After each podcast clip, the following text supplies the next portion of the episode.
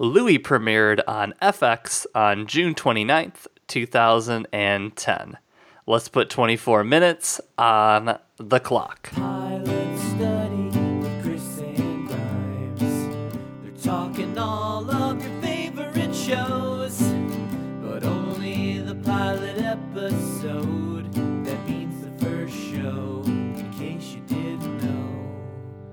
Well, you never know what show they're gonna talk about, but they're only gonna talk about the first one. And that's the premise behind Pilot Study. Hello and welcome to Pilot Study, episode number forty-eight. My name is Chris Lantinen, and I am your host. And I'm joined, as always, he's not wearing any clothing, and my yelling is making him vulnerable.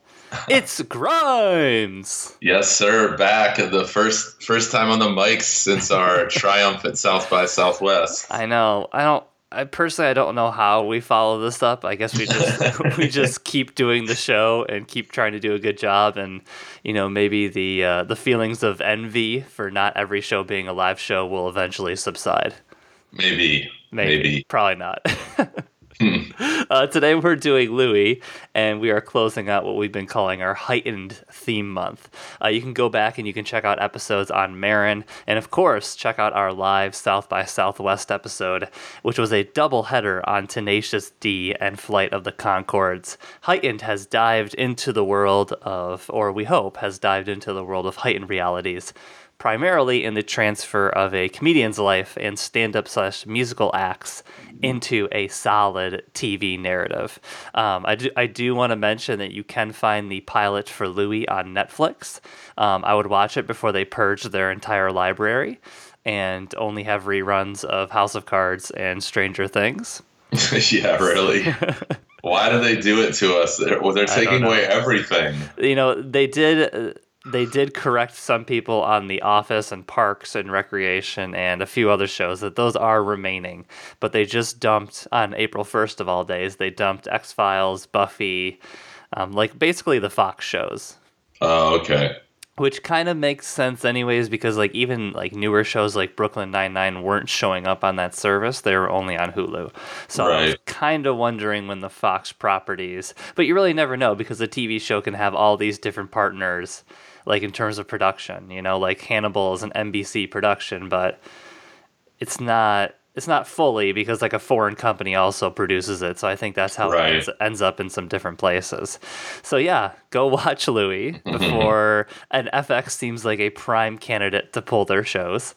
Uh, yeah, because it's a Fox related, you know, obviously. Yeah, it's a Fox related product. So yeah, yep. yeah, go go go uh, go check that out. I think Bob's Burgers is another one that disappeared. Um, in this in this purge. So I want to talk a little about the press leading up to the show. And of course, as always, we went and we dug through some interviews, you know, like with the A V Club. As always, they had a great interview as this pilot was starting to air for critics. And it was kind of crazy how most of the talk leading up to this pilot almost had to be based in prior failure. Like, Lucky Louie was canceled after a year.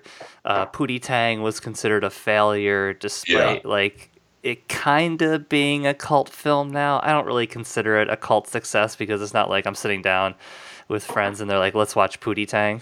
Right, it's not like The Big Lebowski or something. It's not in that category. I know people want to try to put it in there, but it's not.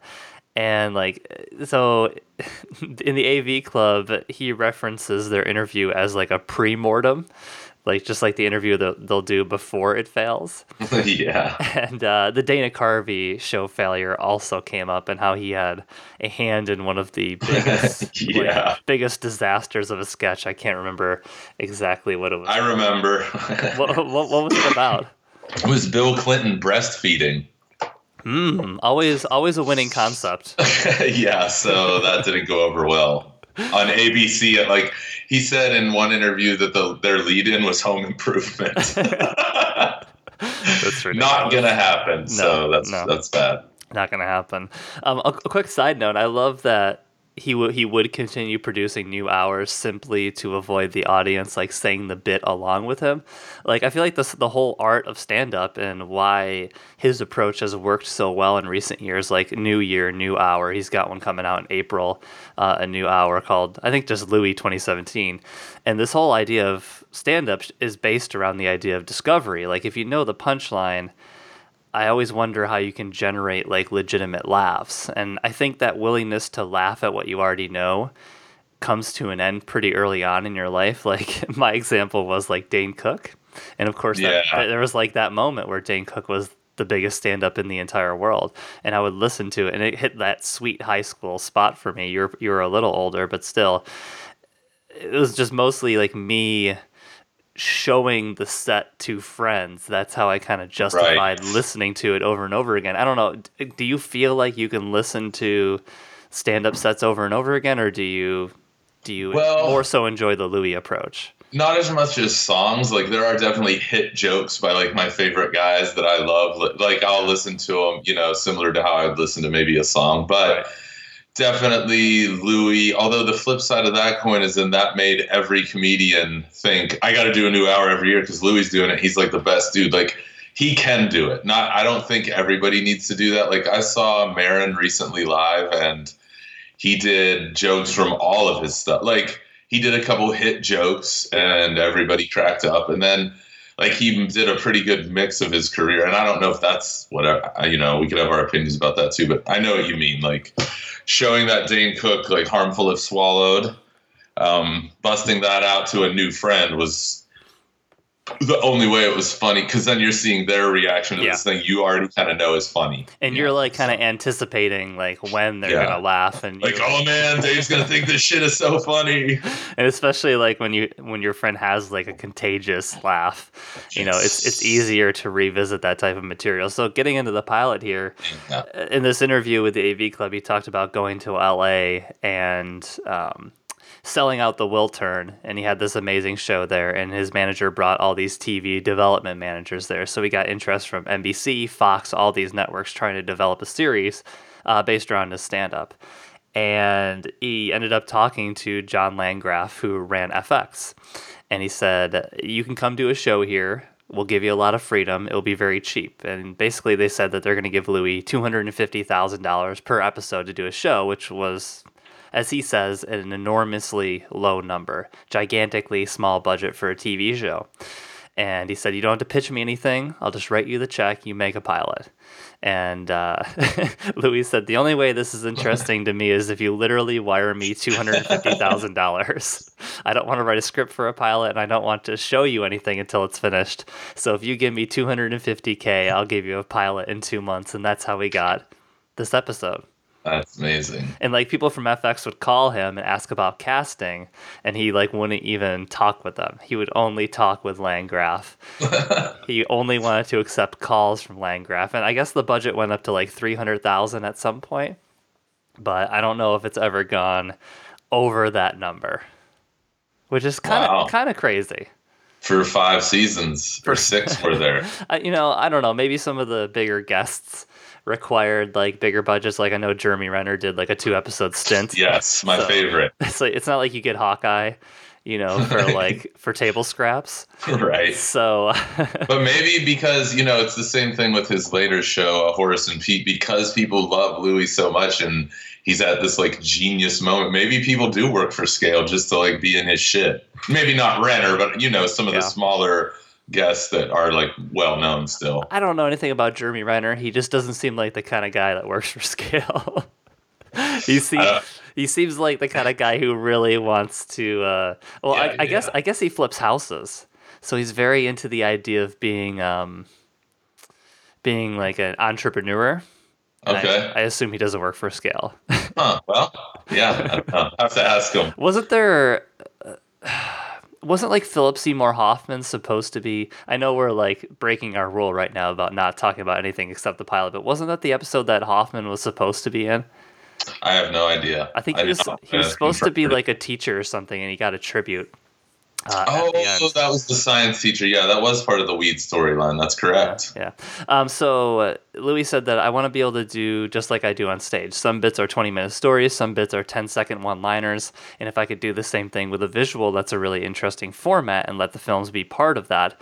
He said he would narrate the show. And when he sat down to write the pilot, he, he wrote, Louis talks into the camera. And he basically wanted to do something like Annie Hall, and he just couldn't bring himself to talking into the camera. He couldn't bring himself to uh, to take on that format because he thought it would eventually be cheesy. I'm glad he did. I, I am also glad. And one last thing I want to say about the pre-production is that they tested the pilot, and they had a phone call with Landgraf about audience members who did not enjoy the dog dying being the end of the episode, like this this stand-up bit about his dog dying and how like the dog like dug its way out, and then they're like, oh, I guess we gotta we gotta do it again. Some dog that had a tumor, and they said that the audience the test audience found that really depressing, and basically they both said, fuck it, We're we're gonna leave it on the show anyways, which which is basically a, a core tenet of what makes this show work, is a fearlessness and a um I don't really know how to describe it, but anti anti P C in the most positive manner. Right, they let people sit with discomfort, and that's kind of Louis' comedy as well. Yes, well, let's do some title talk. So, uh, all right, what do you what do you like about this title sequence? Because I know it's one of your favorites. Yeah, I I just. I love the song. I didn't know it was a real song. um, I thought that some amazing genius came up with like the perfect song, just because, I mean, you know, it fits for the entire theme of the series, in my opinion. And yeah. It kind of grounds the show because it gets pretty crazy after a while. But um, it's just so cool seeing him walk through what his life was like probably a couple years before the show, when he was on the rise and stand up and everybody knew who he was, and like, he was the next big thing, and he's walking around New York eating his pizza standing up. Like, it's just real, you know. It's like the show, it's heightened reality, but that struck me as like he had done that walk many times and just wanted to show it. Have you ever been to that pizza place?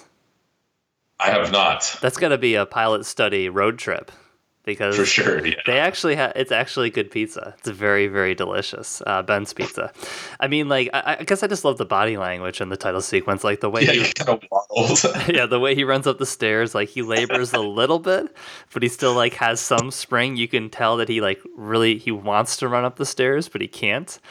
And he almost has like this little smile on his face as he like makes that turn at the top, like, hey, we're filming an intro to like my T V show type of smile. Right. And it's it's kind of charming. And like he does this quick look to the camera as he's eating the pizza. So there's like this fun self-awareness. It's like the closest he will he would get to the talking into the camera is in the title sequence.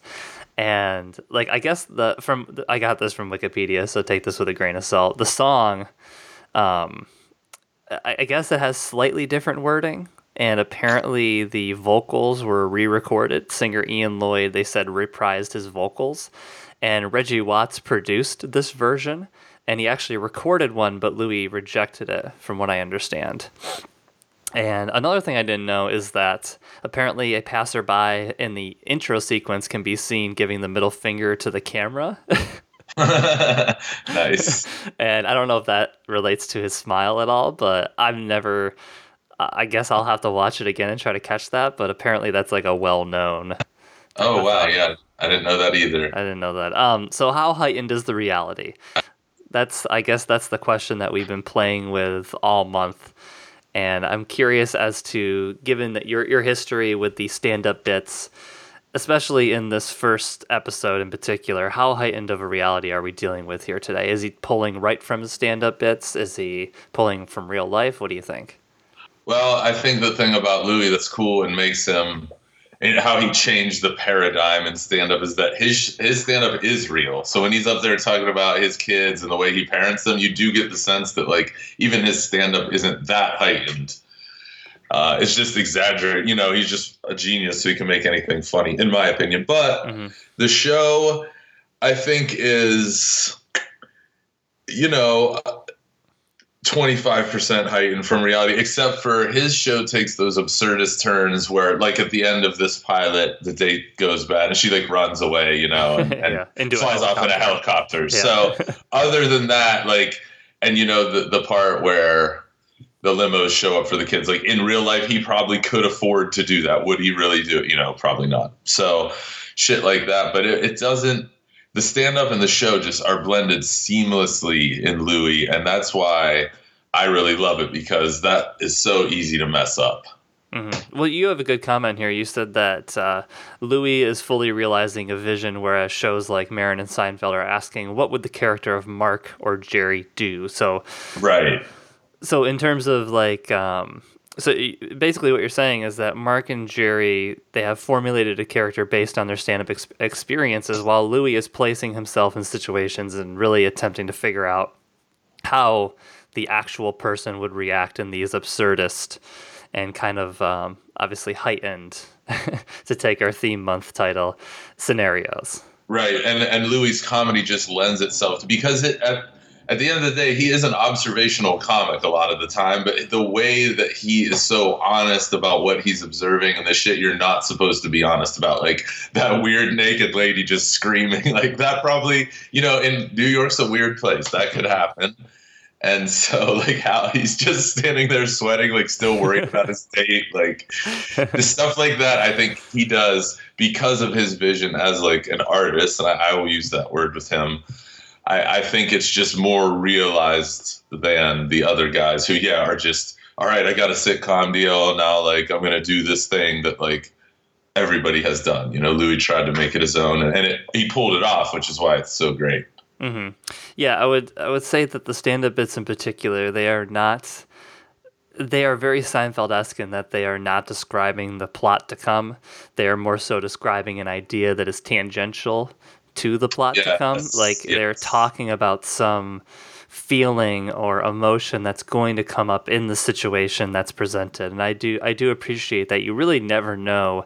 You kind of get like a general vibe of what's, what's the, what the situation is going to bring about, but you never, he's not up there talking about riding a bus before the first segment, which is about being a field trip Oops, chaperone. Yeah. And I, I appreciate that they don't foreshadow those types of things heavily. Um, I'll, let's go into the plot real quick, because um, I do think it's important to kind of give people a lay of the land here in case they haven't watched the show. So we start with stand-up, and it's and it's divided. The two acts are divided by those stand-up bits, again, tangentially related to what's actually going to go on. Act one is this field trip chaperone bit yeah. where they basically break down in Harlem and the bus driver just takes off because Louie is harassing him, kind of. And the kids yeah. are just stuck in Harlem, and then Louie calls, calls a, uh, a fleet of limos to take each kid home in their own limousine, which doesn't really make sense with, like, how we see him economically throughout the series. But I, yeah. in the pilot, we really don't know if he's famous, semi-famous, whatever. Right. So, like, taken as, like, a whole group, that segment wouldn't make sense. But in the pilot, if that's the first thing you saw and the only thing you saw, I think it would make sense and be funny. And Act two, he's on a date with Chelsea Peretti, who I just found out her brother is a founder of BuzzFeed. I just read oh, some art- wow. I just read some article yesterday. Yeah, kind of weird. And as, as you write in our notes, it goes terribly from the start. Awkwardness is played to the hilt and heightened beautifully. And as the day finally ends, she takes off in a helicopter. So that's basically the lay of the land. I don't. Do we want to just yeah. get into some random notes or some show notes as sure, yeah, let's we have do it. labeled them, since it kind of relates to everything? Go ahead. Sure. Um. Well. I just. Do you want me to just start with the first note? Sorry. Let's, uh, no. Let's. Uh, let's. Anything that relates to Act One and the field cha- oh, field trip one. chaperone thing. Yeah. Yeah. I just thought that Louie, you know, in the stand-up before that, he did kind of talk about how, like, the schools, nobody cares. There's, like, nobody there. Yeah. Yeah. And um, then the bus driver, I think he used to kind of illustrate, like, this guy really doesn't care. You think the guy's going to care because he's driving a bus load of kids, but really he's probably just some city worker that doesn't need to be harassed by some, like, white privileged comedian. Yeah, it's like the the, um, the best part is that the guy asks where to go. Yeah, he's like, where are we going? Like, dude, you're driving like kids on a fucking field trip. Yes, like he's like a cab driver. Right, right. Yeah. And so I think the stand-up did relate to that in a way, like you were just mentioning how, like, it didn't directly say, so I was on a school bus and the show a bus, but it was like the, the overall theme, like shit's fucked up in these schools and with kids and, you know. Now, can the bus not, because it ends up that Louis gives them directions to the Bronx Zoo or wherever they're going. And they went on the, the wrong road and it couldn't fit underneath, yeah. Okay, so yeah, is that what happens? They can't yeah. fit underneath the bridge? Because it looks like they just, if that happened, wouldn't they just hit the bridge? I think it like scraped the roof and then that caused the flat, which then caused them kind of yeah. like extra weight. Uh, yeah. Right. yeah. Like the, the stand up bit before is primarily centered around, yeah, nobody being there. And then the milk bit. Yeah. The milk thing killed me, which is so true. As he calls it, a disease spout. I don't cry like a little bitch because I can't open my milk. Uh, um, yeah. I, I love the camera work in the bus. the bus segments, because it's very intimate, it's very up close and personal, almost uncomfortable, very claustrophobic, and it, it's much like the experience of being on one of those things. You feel the bumpiness, kind of. Yeah, especially when you're an adult and you realize like how small the seats are to anybody that's over like six feet, you know. Yeah. And I, I've I've I've been on a couple of them since becoming like an adult, and I'm just I'm always shocked at how claustrophobic they are. And how, like, in an accident-type scenario, how much, like, chaos and, like, uh, damage there would be. Because they're not really that safe. Like, they no, they, they barely have seatbelts. There's no safety device. You're in a rolling, like, soda can, basically. basically. Um, what do you have to be to be a bus driver? Nothing. That feels, yeah. that feels like the beginning of a bit that he's done. So I did appreciate that. Uh, yeah. The whole putting the, um, as he calls them, the darker kids in the window seats. Yeah. Um, this, this school seems supremely terrible in every way that they've had them, that they've set them up in this situation. Uh, you know, another thing that I really enjoyed uh, camera and just technical wise was the the kind of handheld work that happens in the club. Like it's a very loose camera structure and the small venue. Just doing it in a small venue and choosing that really separates it from a traditional special feel. And yeah. I feel like the camera has to match the venue, the aesthetic and the, just the kind of the slight fuzziness of the picture has to match the venue. And Louis understands that. Louis understands the aesthetic of performing in these different venues. And so the one thing that I would really say about his work like behind the camera is that every choice as a cinematographer, which I believe he just did everything on yeah. this first episode. So if there's a cinematographer, if there's a cinematographer, I'll look him up in a second here, but every camera choice and every, um, just in terms of how steady or shaky or claustrophobic it was, it always matched what was going on in a really nice way. And in, in the date sequences, it's always like a two shot. it's, it's almost always a two shot where it's both of them in there because both of their reactions are so critical to what's actually going on. And I, I appreciated that as well. Yeah, definitely. And I like just to hop to the act two, the date scene. Um, I like Chelsea Peretti in this kind of comedic stuff. Like I love her on Brooklyn Nine-Nine too, because she does have that like sarcastic, yeah. you know, hip hop like stuff as part of her real like personality, I think just from podcasts and shit. But Um, I like her in this where she gets to be mean and kind of like really turn up the snark because I, I don't know. I just find it extra hilarious coming from her. And the fact that like talk about heightened reality, like in what reality does Chelsea Peretti go on a date with Louis? Like maybe a famous rich Louis if she was single or something. But like in this situation when he was still playing this like road comic kind of deal, like yeah. anyway, I, it's just the. The choice to cast her made the like awkwardness even more uh, palpable to me. uh, I do want to mention that the cinematographer's name is Paul Costner, and he has done things like Horace and Pete. He did that all, oh, ten, all, okay. ten, all ten episodes. He did Better Things, the Pamela Adlon series that, of course, Louis produced. Um, he did all Louis. He basically did all Louis stand-up specials. So he's been a Louis. He's done forty-one. forty-one episodes of the T V show, and he was the director of photography for seventeen. So he's been... So he's, he's Louis' friend. he's been he's his right-hand man, basically. So a, an extension of the Louis aesthetic. Um, yeah, the the Peretti the Peretti performance is good, and Louis' smile. Yeah, that line just killed me. You you wrote it too. Can you please stop smiling the exact same way every time I look at you? And he can't. Like, I've so been there in real life. Like, you just, oh man, I've been on several awkward dates, and it's always with like a, a younger woman who's like probably out of my league a little bit, and yeah. then you're just like, oh no, it's it's just, oh man, I could re- so relate to that scene. Uh, the he isn't backing into the cringe. He's like leaning super hard into it, and I think he actually leans back from that a little bit as the series goes on. It's cringy, but it's not painful. It's not British Office level. And you know, another thing I wanted to mention was just the music and the jazz, in particular, being this very playful, this playful variety, and like the subway sections when they are kind of having that back and forth smile, smile sesh, and like. Um, I think the guy's name is Matt Kilmer. Yeah, Matt Kilmer did the music, and he is a renowned percussionist and producer in New York City, and he's worked with like Lauryn Hill and artists like that.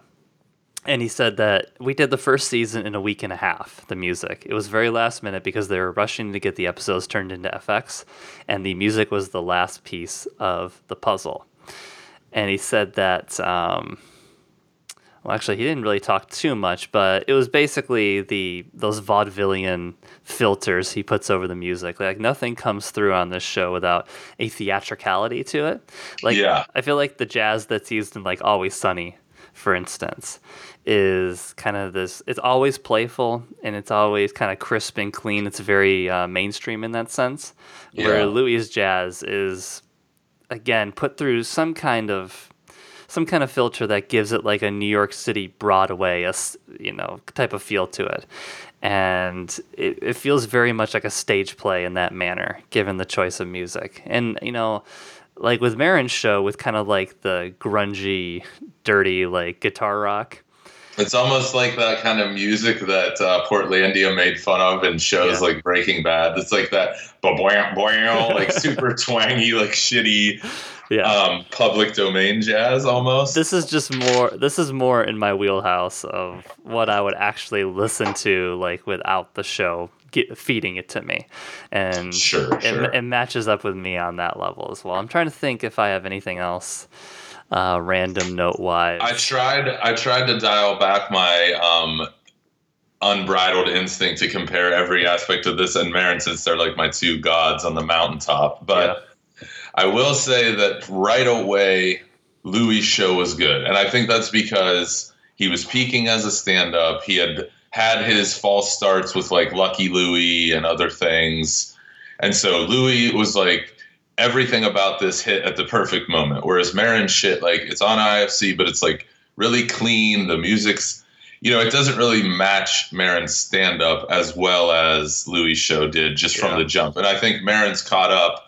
And and Louis kind of progressed into the absurd, but uh, you know, that would be my main beef, I guess. If they're not that, you know, obviously I love the way that Marin's show turned out, but this the first season, if we're going to compare, especially pilots, you know, I walk away from the Louis pilot getting a real sense of like his comedy, the show, uh, the aesthetics, like we've talked about. Whereas with Marin, they're like, all right, this guy, like, we're gonna give him a show, so like, let's get the shit together. I don't know. It just wasn't as mm. fully formed, you know. The Marin pilot seems very clean, while the Louis pilot, and again, those choices, those visual choices that he makes, yeah. reflects the material. Right, and those are all Louis' choices. And that's, you know? and, that's that, and the tone is so hard to nail in a twenty-minute pilot.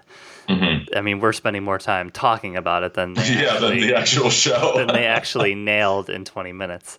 You know, um, another thing that really sounded like the start of a bit, and we get this a lot with this heightened month, is like these comedians write, and sometimes it morphs into bit-like material, or like the beginning of like a twenty-minute story that would be told on stage. There was this one section where he's like, I get it. It sucks going out with me. I'm a father. That's what matters to me. I'm a real man.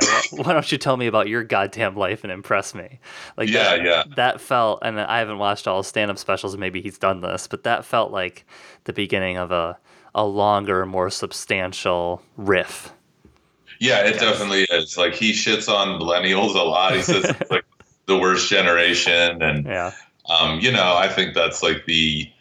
younger side of the baby boomer, older side of Gen X mentality, like, ugh, fuck the children. But yeah, he's the cranky stuff. And yeah, then he cries on the date about his daughters. Like, oh man, it's just everything bad that can happen. It's so perfect. I, it's I'm all, gonna watch this pilot again. Like, it's, it's all, so it's like all his insecurities bubbling to the surface. Like, he's acting expressed, you know. He's acting on this date like every single neurotic impulse he has is bubbling up. Like the smiling thing, the leaning in for the kiss, like everything you would think about doing but would stop yourself. He does it. Right, he does it like right away at the wrong time. Uh, there's a couple more things I wanted to talk about. There's a there was original music by Reggie Watts, mm. so I think some of the music was in there from him, and uh, he he talked about this in an interview. He said he's a very natural comic genius, but he's a very heavy thinker. He comes from a dark side, and that's what informs his work. He's still very pleasant, even though he's talking about dark things. He has that ability to talk about pretty heavy things, but he has that smile that erases the heaviness of it. So he just talked generally about Louis, not about the music, but I thought that was interesting. And I thought I had one. Oh, just the ending of like the whole dog bit, and then that final line of, so that's why it's hard to start dating. yeah. It's yeah. just like an inc- incredible end. And again, it, it just goes to show how much he put into these, how much he put into those in-between bits to, again, kind of line up with the, with the series or with the acts that were going to be presented, but separated enough so that you could just enjoy those stand-up bits as stand-up. I think that is such an incredible achievement in this show and on the pilot.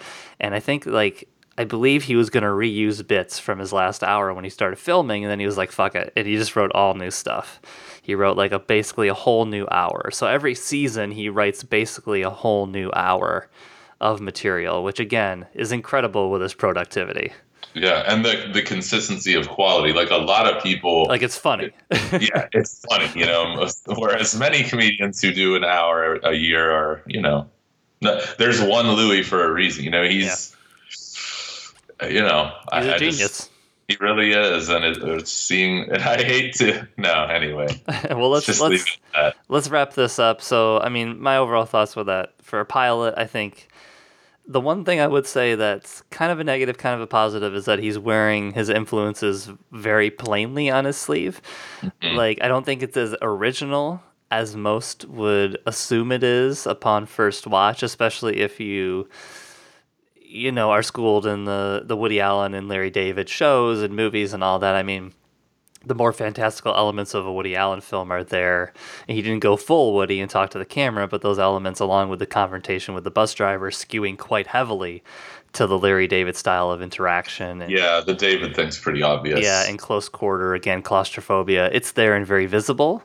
I think we know that he quickly departs from that recognizable formula, but like the... the format with the stand-up bits you're going to compare to Seinfeld, and luckily eventually his voice does overpower that all and, and is refined enough to make everything pretty pretty fresh. But I think in the pilot, again, if this is all you watched, you'd come away from it thinking, well, this guy has certainly watched other comedy shows. And, you know, just having done the two music shows, we know that the marriage between content and narrative can be rough at times, or mm-hmm. it can fall, or it can have major pitfalls.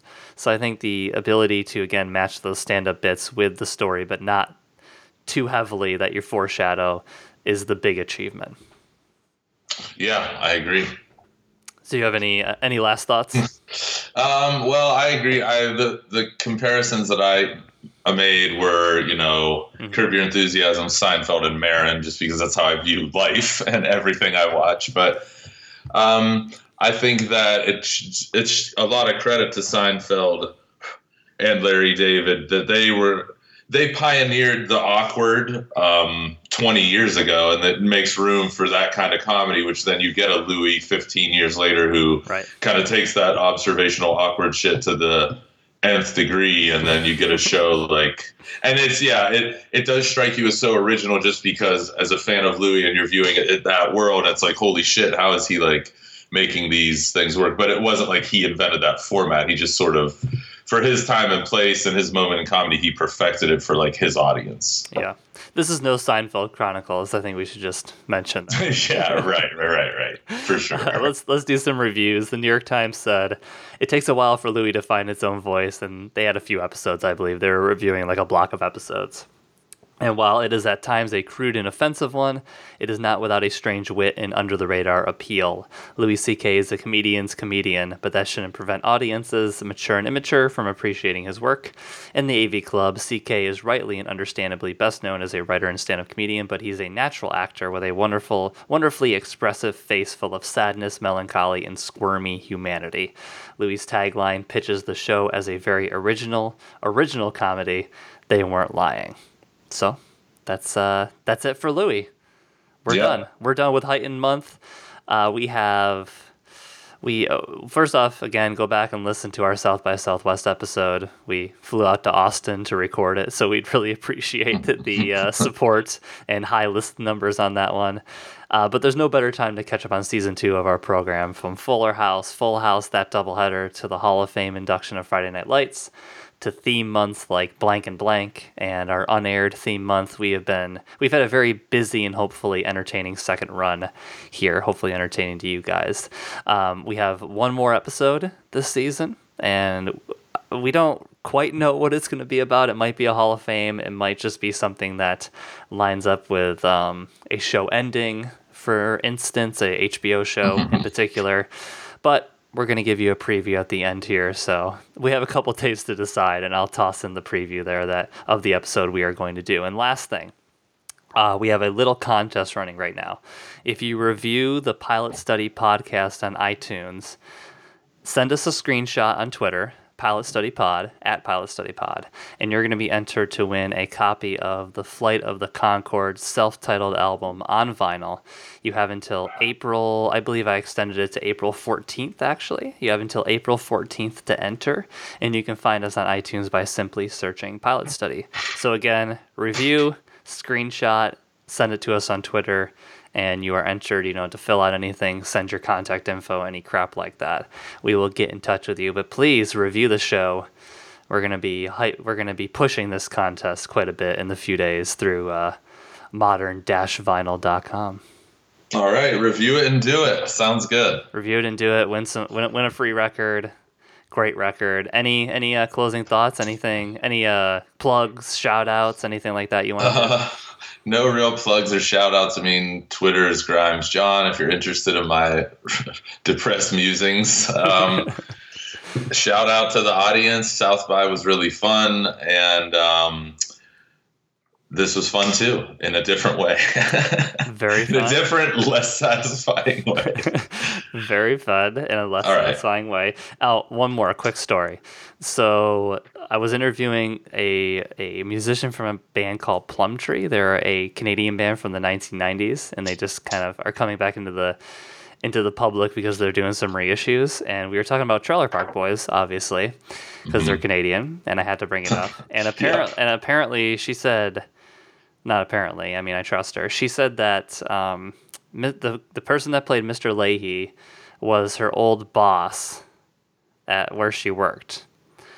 And he would, apparently he would prank call the office on his days off to mess with like the younger employees. So there you go. There's a little, a little Trailer Park Boys connection. Yeah, a, a little, a little gem for the from the old Mister Leahy life. All right, thank you guys very much for listening. This has been Pilot Study episode number forty-eight, and stick around next week for our season finale. Hey. Thanks. We're still here. We sure are.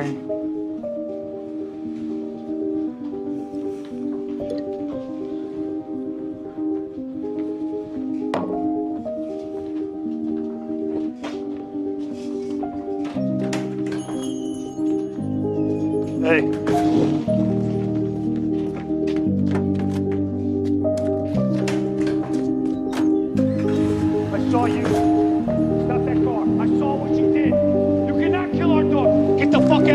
Right now! Stop that truck right fucking now! You can't! Fuck! You cannot kill our fucking dogs!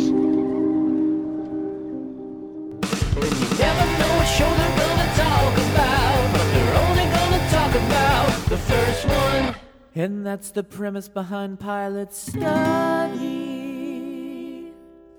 Oh.